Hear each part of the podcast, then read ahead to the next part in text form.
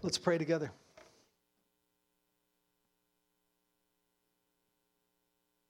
Father, in this letter that you have kept for us over so many years, we're grateful for the way that you have re instructed, for the way that you have re warmed, the way that you have re softened, the way that you have once again re enlivened our hearts to be able to hear your truth. And Father, we are in a series of commands in this passage. And Lord, despite everything that we've heard, we recognize our own heart's tendency when we come to this. We have what we could interpret as rules before us that could rank us and that could reestablish our rightness before you. And yet, Lord, we want to reject that tendency. We want to push hard against the tendency that we would take what you've called us to do and turn it into how we stand before you. Father, today that's not our only um, weakness, it's not the only pitfall before us. There are a number of other things that we have been praying for as a church. And Lord, broadly, we recognize in so many of us the similarity we had to the Mike to the week that Mike had. That sense, Lord, that this is dark, that the world is getting colder and grayer. And we want your joy, we want your hope to gird us and then, Lord, to flow from us. And we recognize, Lord, that this letter you've had us in ultimately produces that through us. And so I pray once again, would we hear your word? Would those that are struggling, those that are lonely, those that have been sad, may they find hope and joy in what Jesus has done. Lord, then from that point, may we be different. May the faith that we want to please you with be strengthened through this time. May we see what we get to believe about you, and may we believe it more robustly, Lord. We believe, but we ask that you would help our unbelief. And then, Lord, lastly, we ask that you use us. We pray that preparing us with these truths, correcting us with these truths, you would then launch us into a world that desperately needs to understand that truth has come and that it still exists despite what they hear around them. These are grand requests. We cannot accomplish this without your Spirit. And so I pray, be at work among us now in Jesus' name. Amen. We were having an odd conversation in the Lander family a little while ago, and it had to do with dreams. Not just dreams, nor the interpretation of dreams, but more the timing of dreams. Have you ever had this, this moment when you recognize that one of your dreams was tied to a circumstance that was so it felt like simultaneous with the experience of your dream. Let me give you the example that, that has come to my mind. Um, and it was when we were talking about these things, and I realized I kind of had to humble myself before the kids and tell them about my Wolverine dream. Now, I don't know if this had to do with OSU and Michigan and everything that's been going on in college football lately, but I found myself at odds with a Wolverine. In my dream, and there was a large backstory to this dream. A Wolverine was coming to attack me. He was standing like right on my chest, and I woke up when I when he was growling at me. It was that growling moment that just terrified me because he was upon me. He was right there, and I, I, there was nothing I could do, right? Just so you know, this didn't happen in real life. This was my dream. But like in every dream, when you look back on it, there's something that you just, you, you first have to ask, like, how did that seem reasonable to me? I've never seen a Wolverine in my life. And yet there was nothing to separate me from reality except for the fact that I was startled by his growl right there in front of me. until I recognized that what had actually woken me up in real life was that I started to snore. And something about the timing of that doesn't make any sense to me. Have you ever had that moment when you've thought about one of your dreams where you the alarm clock is going off, but something about the alarm clock get incorporated into your dream, and yet the problem is that that dream had what seemed like 15 minutes of a backstory, and you were believing that backstory, and it's just you're processing. How did those 15 minutes of my dream get to intersect with the fact that my brain knew when the alarm clock was going to go off? How did my brain know to tell me this whole story and bring me into this Wolverine like terror because it knew that I was going to snore. That, but then when you back it up, you realize, well, my brain did amazing amounts of work, apparently without my permission. And it did it in a second. It made sense of a snore and it's one of those chicken and egg kind of things where you're asking yourself, what came first? Did I snore because of the Wolverine? And my body was like, well, we need a realistic soundtrack, so come on, bring it out, buddy. Or was my brain trying to interpret my snoring? It was just, these are weird moments. That's what walking with the Spirit is like in Galatians. You wondered where I was going to go with that, right? Here's what I told you last week. Here's what we saw last week as we made our way through Galatians chapter 5. We heard two very real, not this, but this, evidences of what it would mean if you were obeying the two commands. The two commands, if you remember, were not be loving, joyful, peaceful, and patient. That's not the way that, that if that, Maybe I'm just ready for Ephesians. I don't know. I'm ready to be out of Galatians. But I, that's not the way the Galatians 5 was structured. Do you remember that? There were commands, and the commands bracketed our text and helped us to move up this mountain till we got to the peak. And at the peak of it, what we had were descriptions of people obeying the commands. Do you remember the commands? Walk by the Spirit, keep in step with the Spirit. Those were the commands. And here's what I desperately wanted last week. What I desperately wanted was okay, so what does it look like to walk with the Spirit? And you might have wanted that from me too. Okay, this is a metaphor, Darren. The metaphor doesn't give me a specific thing to do. The Spirit is invisible. How do I know that I'm keeping in step with Him? If I were to say, keep in step with me as I walk down, you might do that. Okay, left, right thing that you've done sometime with your parents. If you're one of those people like I was, sometimes it just does bothers me when we're not all kind of walking in, in step together. I can do that with a real person. But the reality of the Holy Spirit's work, much like all of the things that the, that the Lord teaches us through Scripture, are more real than our material reality and yet make less sense because they're not material. Walking with the Spirit feels that way. So you, might have wanted last week, how do I do this? And I could have told you things to do, right?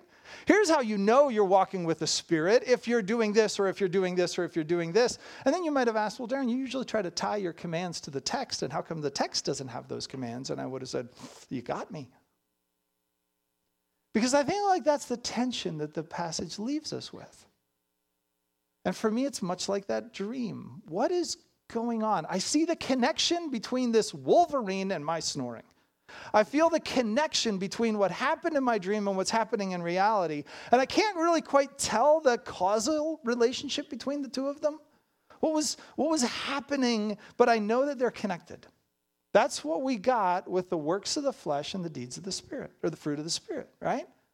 The works of the flesh are obvious sexual immorality, impurity, sensuality, idolatry, sorcery, enmity, strife, jealousy, fits of anger, rivalries, dissensions, divisions, envy, drunkenness, orgies, things like these. These may, as we mentioned last week, make for great soap operas, make for great movies that are going to sell a lot of tickets, but they don't make for good friendships. They don't make for good family dynamics. They don't build stronger communities, and they should never be part of church life. It's obvious when something's broken. That's what Paul says.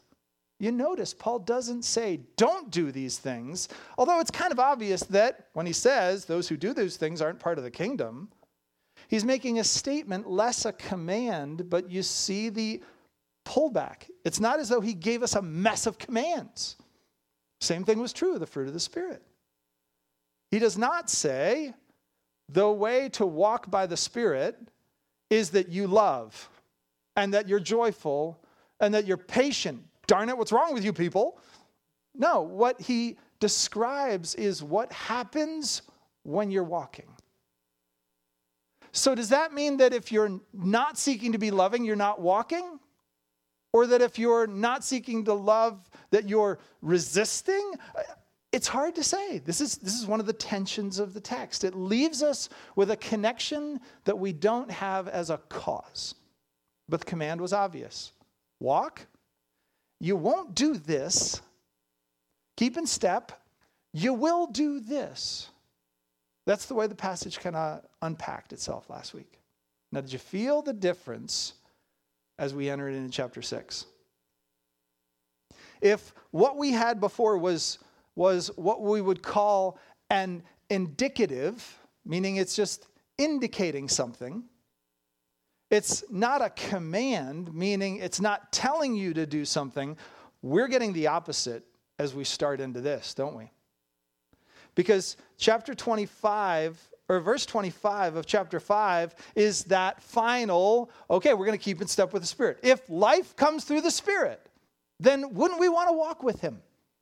If He's the one guarding us against all of these terrible things that can destroy churches and families and societies and us, and if life actually comes with the Spirit, then doesn't it just make sense to keep in step with that wherever He goes and leads, that we follow and we walk with Him, we keep in step with Him? That would, that would just make sense, wouldn't it? But then come the commands. Here come the texts. And as I prayed, what I'm concerned about, and I'm, I just feel this concern all the time, it's not that we would not be zealous to obey it's that we would take the song, that ancient hymn, and that we would strip half of it apart. Trust and obey, for there's no other way to be happy in Jesus but to trust and obey. But once the obey passages seem to arrive, it's like all we do is obey and obey, for there's no other way to be obedient in Jesus than to obey and obey. Because what you're going to hear is a whole mess of obey kind of words. And what I want to remind you is that these are, I think, these are ways of keeping in step. They don't replace keeping in step. And in fact, maybe the best way to hear them right now is to ask this broad question Am I walking with the Spirit? Let's use these commands as gauges for me of being able to measure whether I'm walking with the Spirit.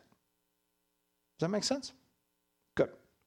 Because what, what I want to be able to tell you is I think we're going to hear four, sort of five. Uh, the, last, the last four and five are kind of intricately connected. But what I want to try and say is that I think that these commands and our obedience to these commands indicates the kind of faith that Paul has been talking about this entire time. Because if what we've seen is not that Paul has contrasted the rules of the law with the deeds of the flesh, he has said that the rules of the law, the nature of the law, the, the record keeping, score keeping way of thinking about the law, the pleasing God with my obedience kind of way of, of being measured by things like circumcision in their context and by a mess of other things in ours, that is contrasted with faith. It's not an illustration.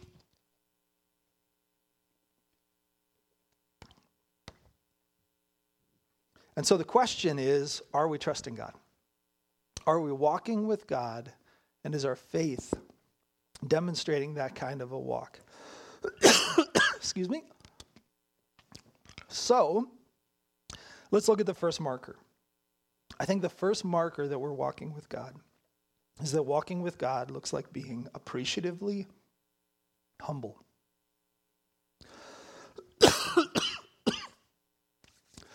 Verse 26 Let us not become conceited, provoking and envying one another. Let us not, oh, thank you. Would you recommend the coffee rather than the water? It's odd that a doctor kind of pulls that out, but I would. Either way, I think liquids were in order, so let's keep going.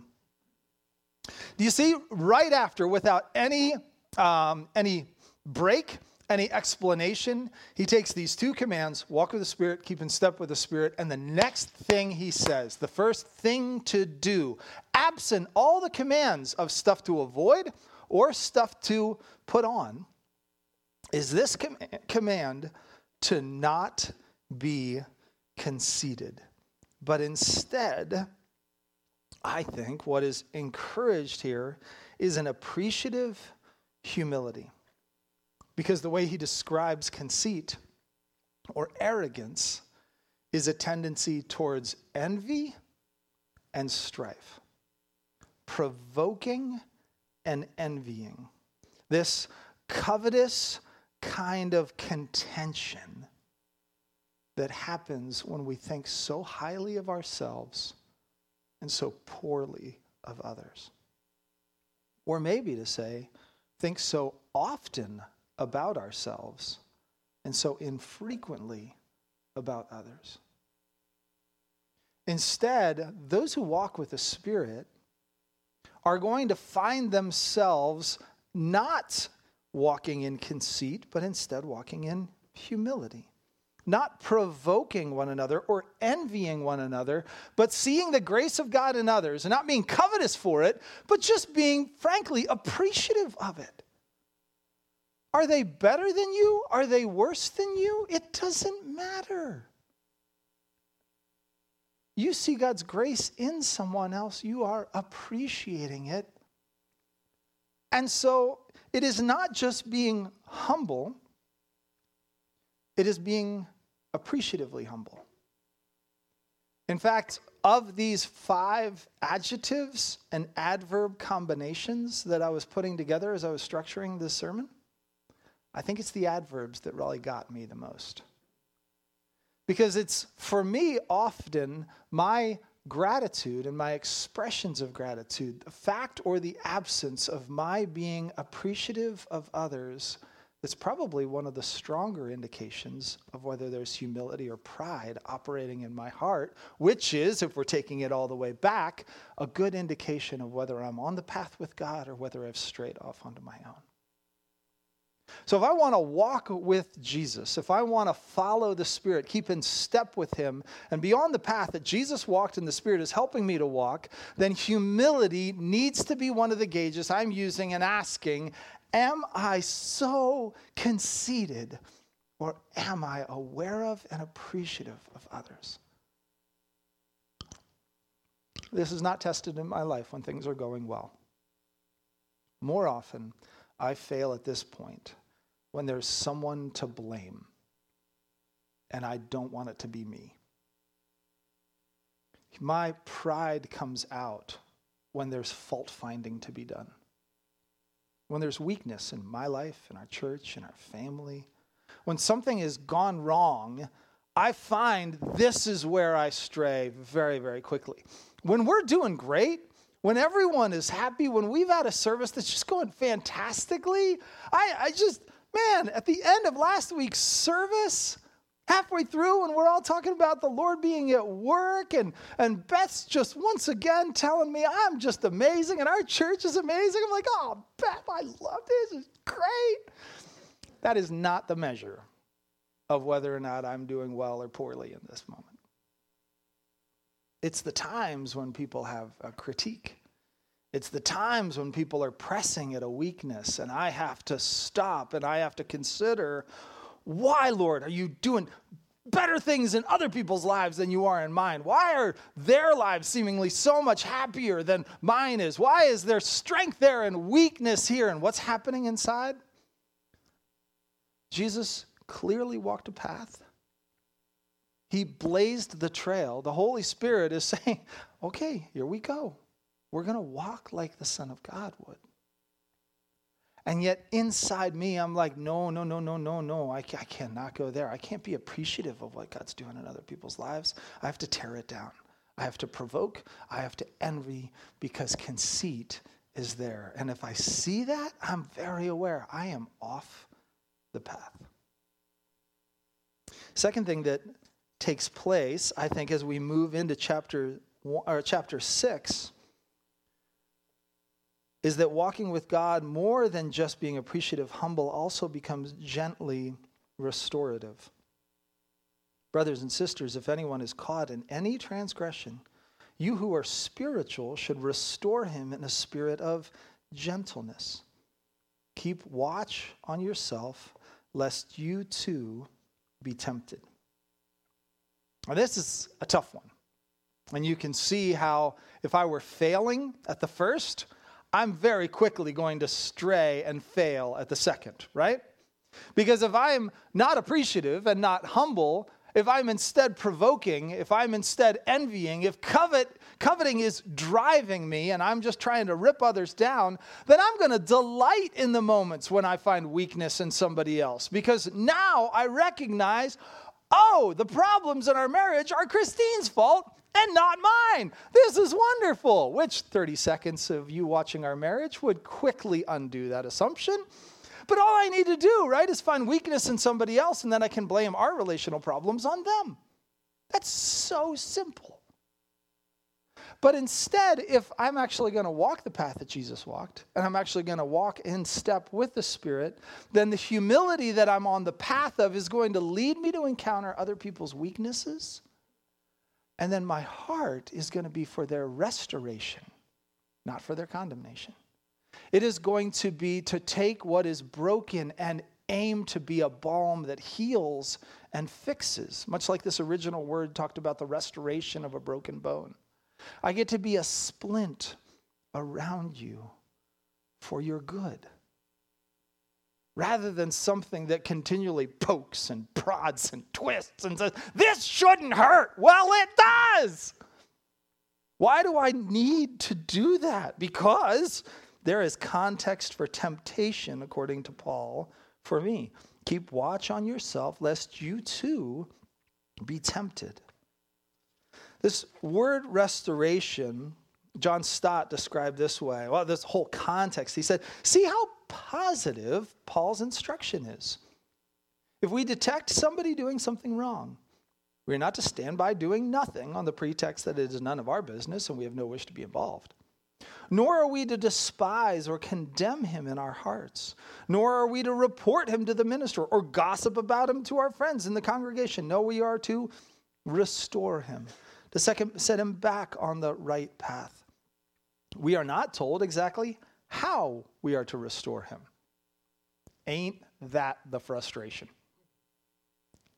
Once again, Paul is giving us a path to walk in without specific directions exactly how to do that. Now, we have other texts, Matthew 18 and others, and he kind of refers to that. We are not told exactly how we are to restore him, just that, much like Jesus called us to gain a brother in Matthew 18, we are called to restoration. But again, for me, it's the adverb that gets me. If anyone is kind of like called, maybe even by their job description, to the work of restoring what's broken in the church, you would think it would be the paid pastor, right?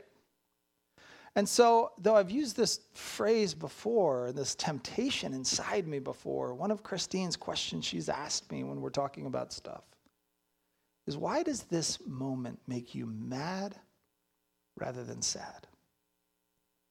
Because if a mad pastor is coming knocking, if a mad email is coming from the church about something going on in your life, there's going to be a real moment where you're going to say, uh, Boy, it feels like Darren is not watching himself. It seems like there's some temptation flying around the energy Darren's bringing pastorally right now. Because this may be restoration, but it hardly feels like gentle restoration. But if instead of being upset with each other, bothered by each other, inconvenienced by each other's weakness, we come and we are broken along with it. We relate to the pain and the struggle. We feel this sense, then a spirit of gentleness leads us almost in grief, in a lament for the damage of sin in your life and a desire that just says, not, oh, look at the self righteousness coming out of my eye. Let me get that speck out of yours. But, oh, those can be so painful. I know. Can, can I help you? Because I, I, I see the pain you're in. I see the brokenness that you're dealing with right now. And I, I, I, want to gain you back. I want to restore you to health. And I want to be helpful if I can. I, I know the temptation in my heart, even as a moment like this, I've been praying and asking God to help me be gentle and help me to be humble. I, I, I just see where you're at, and I, I want to help. That's what it looks like to walk with the Spirit that I be humble in comparison, that I be gentle in restoration. Martin Luther said, to it, said it this way run to him and reaching out your hand, raise him up again. Comfort him with sweet words and embrace him with motherly arms. And I'd have been fine if Paul Tripp wrote that. But Martin Luther? Have you guys read Luther? There's a whole website called Insult Somebody Like Martin Luther or something like that, where it just randomly takes things that Luther said about the Pope or other heretics of his days or any of his doctrinal opponents. And you read the stuff that Luther wrote and you're like, whoa. Watch yourself, Luther, for you not be tempted because he does not seem gentle at times. And so I'm grateful that a man like Luther is writing this and speaking it to the mirror. Because this is not a personality trait. We're not talking about you do this better than others because you know you're this way or you're that way. Martin Luther was not the most gentle, not the most restorative, not the most comforting with sweet words, not the most maternal and yet here he is calling all of us and himself to this work together. If we're walking with the Spirit, we'll walk humbly. We'll walk gently in restoration. And thirdly, if we're walking with the Spirit, a walk with the Spirit looks like being lovingly burdened by others. And again, I'm just going to tell you, it's the adverb that does me in on this one. Because listen to the tension in the middle of this text. Bear one another's burdens and so fulfill the law of Christ. For if anyone thinks he is something when he is nothing, he deceives himself. Skip ahead a couple uh, slides there. But let, verse 4, each one test his own work, and then his reason to boast will be in himself alone and not in his neighbor, for each will have to bear his own load. You feel the tension? Bear the burden when someone is burdened. Don't take the load that someone else should carry. How about the need for wisdom right there? But have you ever met somebody who just says, anything difficult for me is something you have to deal with? That's always awkward, isn't it? Because there's a certain common sense that we have, a general uh, rule of life that things are tough. People have responsibilities. And if you've ever worked with a coworker who didn't seem to be willing to do anything hard, but always pushed all the hard stuff onto other people, you're kind of living in the Galatians 6 5 moment. Dude, that is your load. You've got to carry it.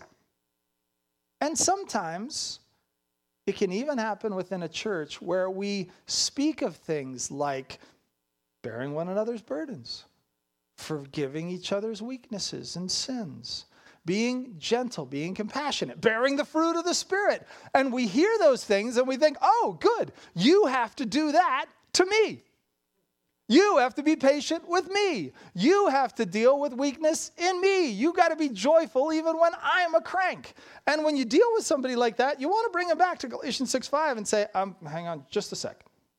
Yes, God calls me to patience, but He doesn't call you to be the source of temptation for me. That's not exactly the way God's designing life for us. Your load includes, includes your own need to fight sin, your own need to deal with your character weaknesses, your own need to take responsibility for your life.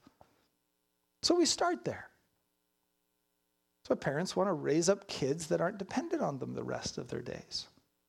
It's why friends want to not coddle each other, but encourage and spur one another on to love and to good works.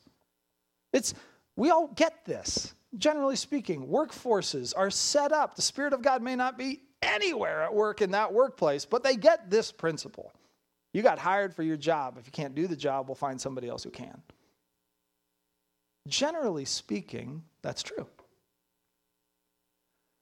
But notice that Paul didn't lead with that. He puts it out there like the asterisk at the end. And he also doesn't make it the command. You see the actual command? Bear with the burdened. Bear with the burdens of one another. Bear up one another's burdened condition. That's the command. The asterisk is verse 5. The command is there in verse 2. Bear one another's burdens. And he says here, using language that he's just described for us in the first five chapters, fulfill the law of Christ. Oh, you said the law didn't work. No, I told you that the fruit of the Spirit basically fulfills the law. The law of Christ is something he's referred to here, right? He says, you were called to freedom. This was just in the last chapter. You were called to freedom. Only do not use your freedom as an opportunity for the flesh, but through love, serve one another. But the whole law is fulfilled in one, one word you shall love your neighbor as yourself. Just in case struggling, this is not like that, like State Farm commercial where they bundled everything together and made it just like one word. The one word means one command. One, one instruction from the Lord love your neighbor as yourself. If you did that, you'd fulfill all of it. But it's not just that he calls it the law, he calls it the law of Christ. And Jesus said this A new commandment I give to you. This is what you heard read to you that you love one another. Just as I have loved you, you also are to love one another. By this, all people will know that you're my disciples, if you have love for one another. Oh, that sounds great. So we invite each other to each other's houses and we give each other great Christmas gifts and we make sure that we do things that we can return favors for. That is not at all the way that love is described in Scripture, is it? Love is described as doing for others what they won't do back for you. Pagan love, as the sixth graders I used to teach called it, was the love that gets favors in return. That's not love. This is love that you would actually care for others. And Paul then takes and says it this way You want to know if you're fulfilling Jesus' law, his one command? What do you do with the burdens of those around you? And if you look at your life and you say, I see needs and I meet them you're halfway there. You got the adjective right. But it's the adverb that's the trouble. Isn't it easy to come and do something for somebody else and be muttering under your breath the entire time? Raking somebody else's lawn and asking them, why did you let it get to this condition? helping somebody's life that's gotten a little bit weedy or overgrown itself, and you're asking yourself, why did you let your life get in this condition? You're bearing their burdens, but maybe we would add a different adverb to it. I'm crankily burdened. I'm bitterly burdened. I am annoyingly burdened. But that's not the way Jesus came and met us, is it? It was for joy that was set before him. It was gentle and lowly when he presented himself to others and said, If you come to me and you bring your burdens to me, you'll find rest for your soul. Because at the end of the day, I'm not bitter and cranky. I'm gentle and lowly. And if that's the path that Jesus blazed, and if that's the path that the Spirit is having us to walk, then the question we have to ask is when I'm burdened by somebody else's weaknesses, am I asking Jesus, Lord, over my life? Am I asking the Father, Father, over my life, would you send your Spirit that I might be humble, eager to restore? and willing to be burdened the way that Jesus was burdened by me? Is that my prayer going into it? If, like me, you are challenged by these section of verses, you might find a certain sense of angst over all the other stuff that comes up. That sense of superiority that you're fixing somebody else's problem. That sense of indignation that the problem still exists in the first place.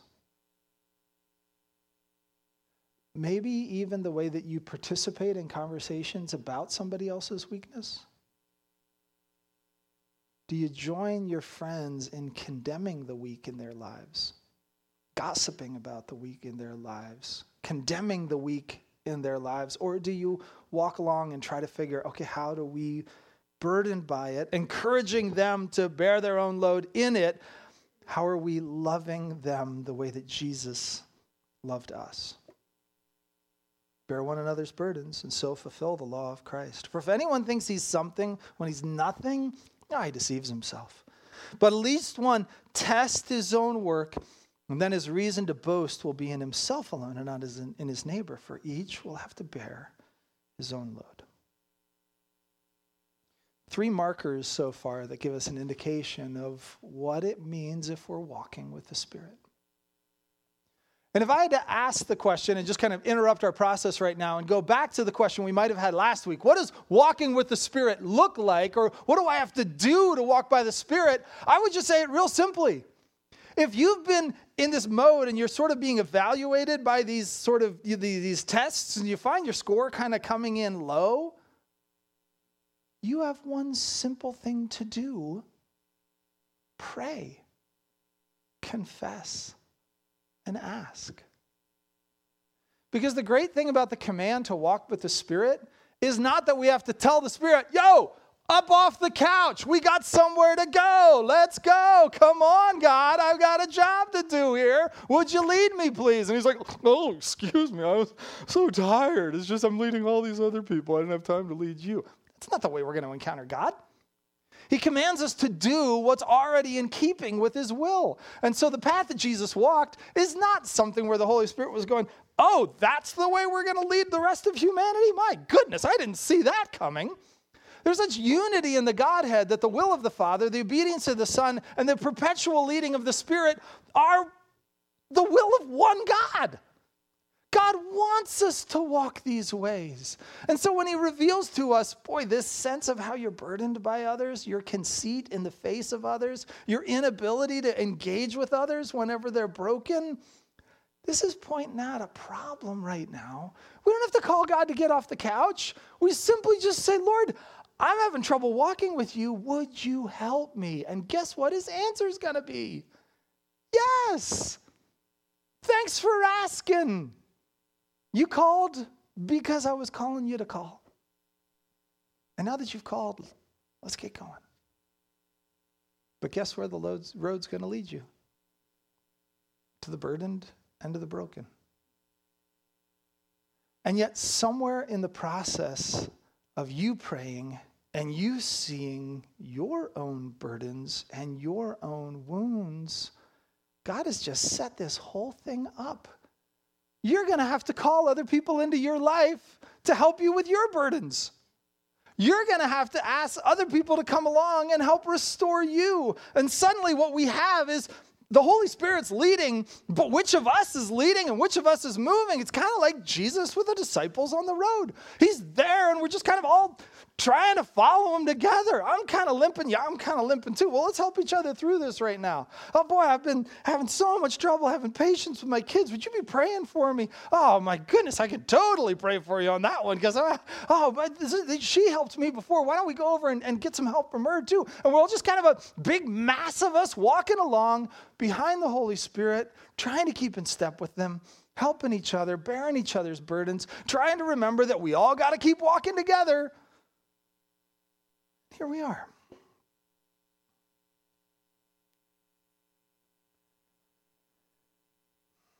Got a couple of quotes I'm going to skip. You know the whole if anyone will not work, neither shall he eat stuff. That's there. It's in Paul. Listen to this. This is from a, a woman named Scarlett. Uh, I don't know how to pronounce her last name. She's Scarlett. She wrote on a blog called She Reads Truth, which is a great little blog, by the way.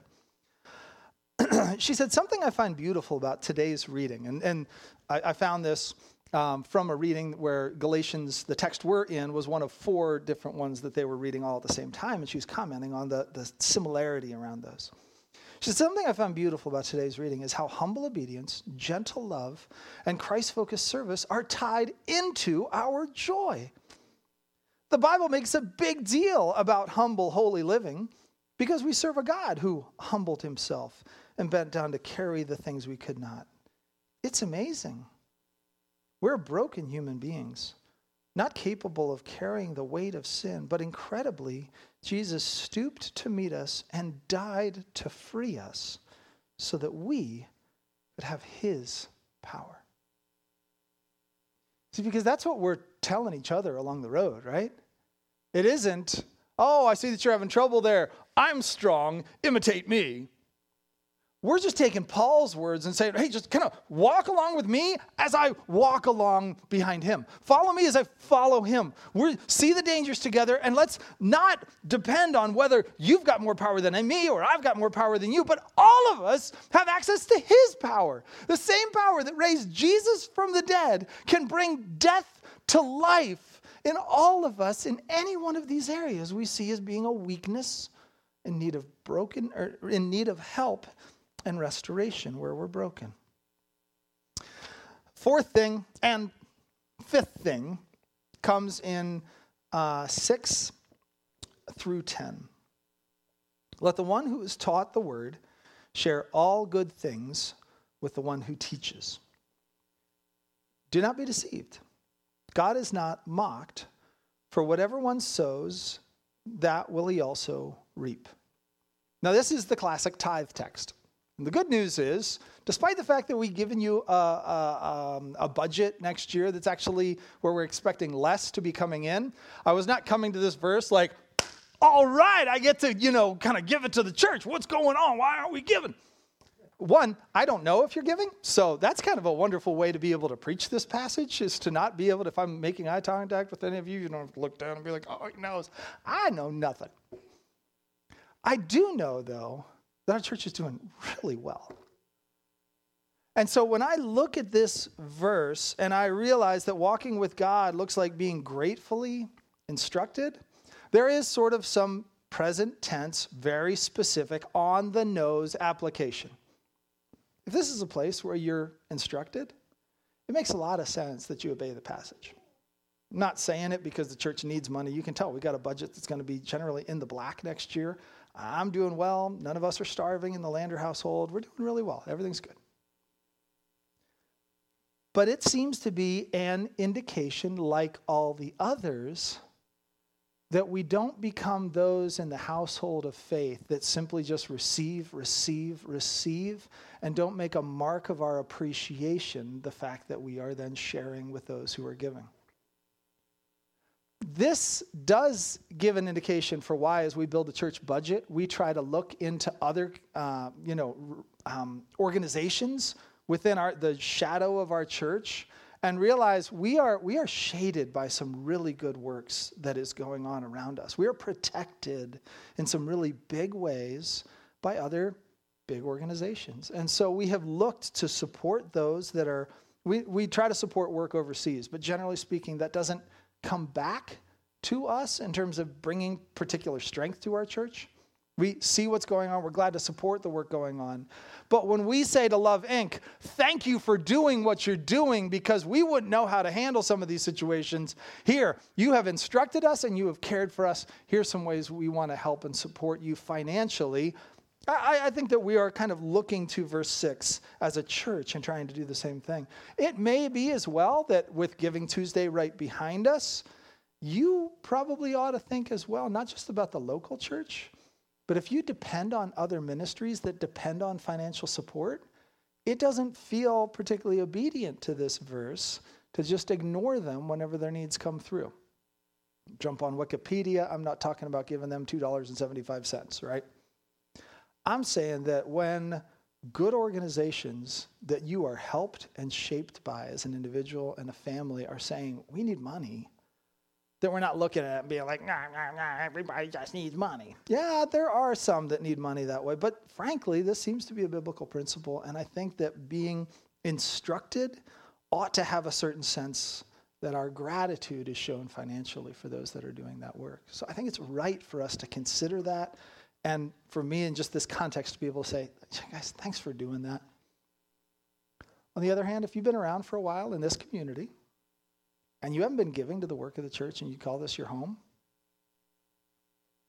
well, have fun squaring up with the Lord on that one. I don't think it's right for folks to be able to be here and let the broad work of obedience in the church that's carrying us be something that individually any, any group can ignore. I'm not talking about everybody giving the same, not about everybody giving the same percentage. Most of that Old Testament law we've, we've misinterpreted in the past. But what Paul does call is proportional giving. When people have done well, they ought to give more.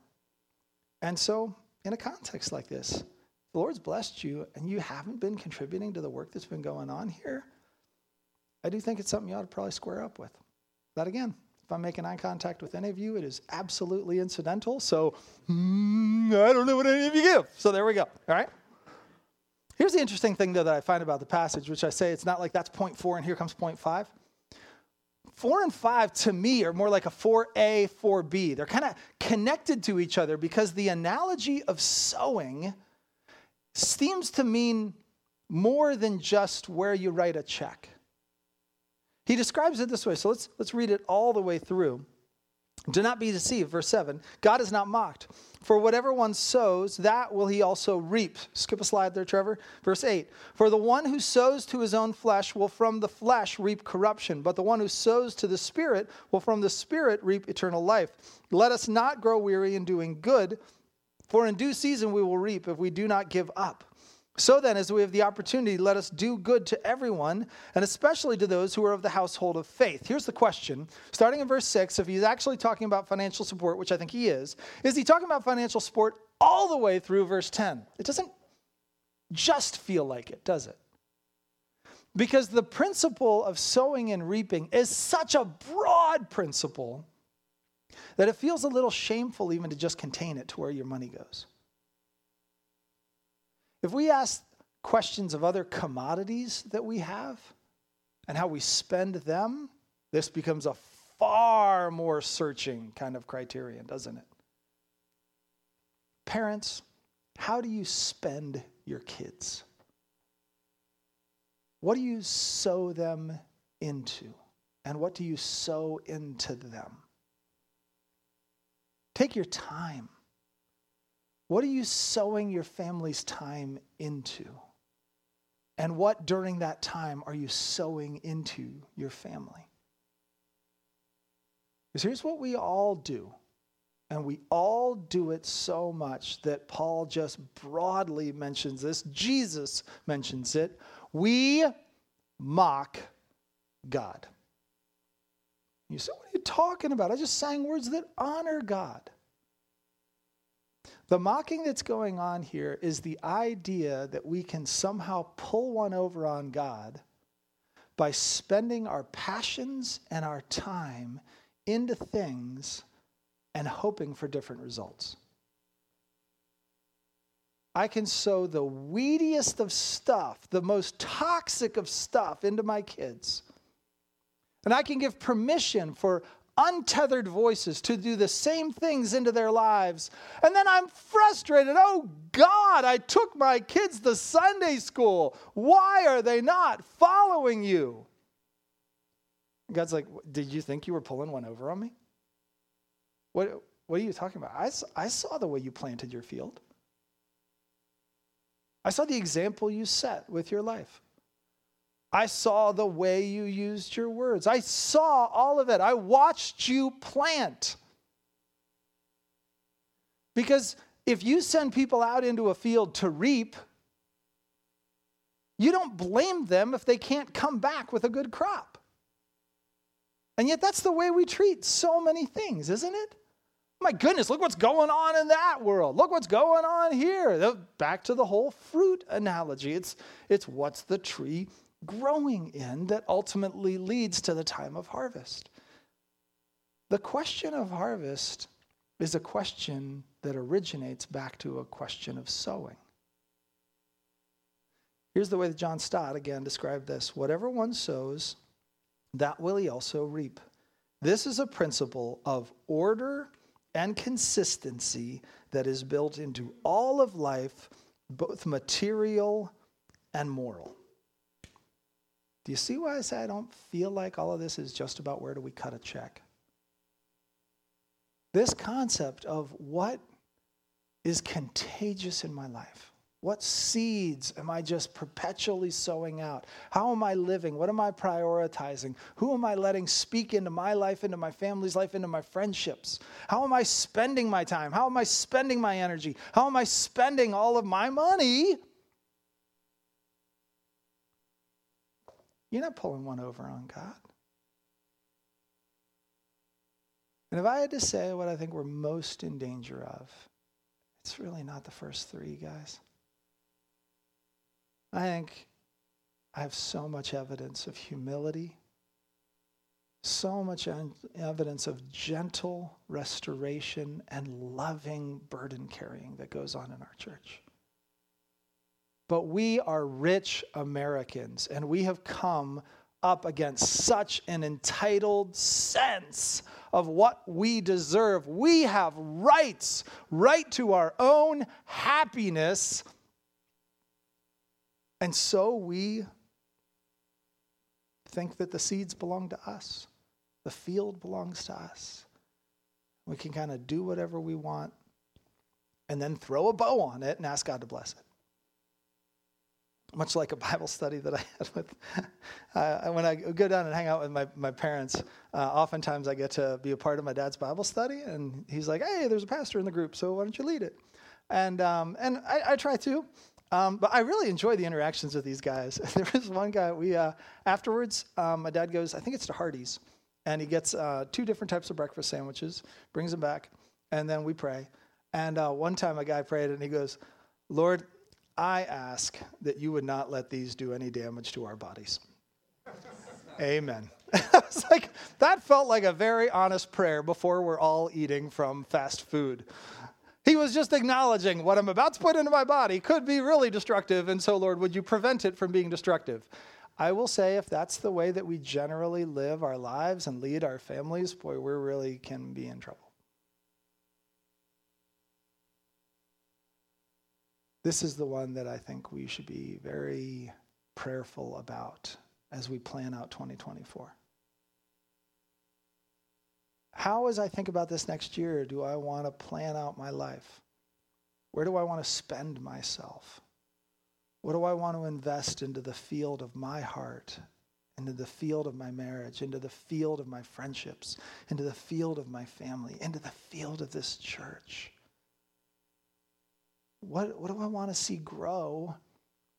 Well, you got to work it back to then what are we going to sow?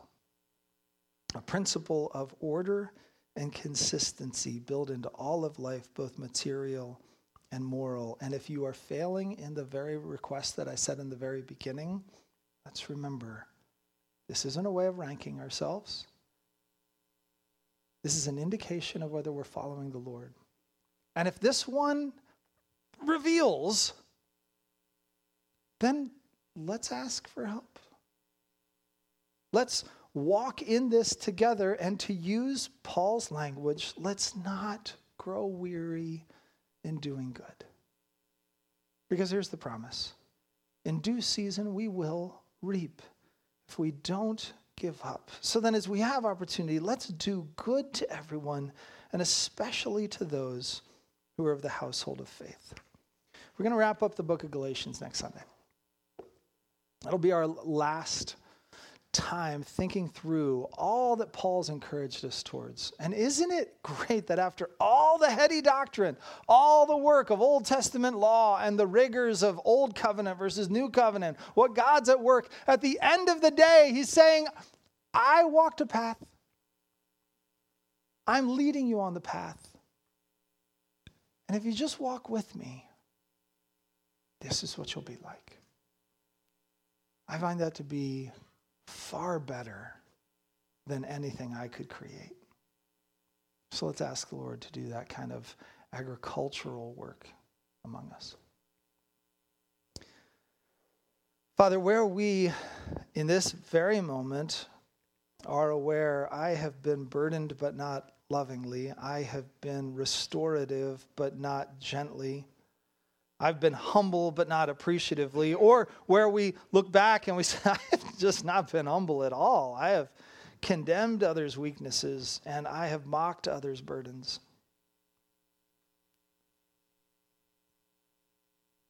But for this moment, we repent.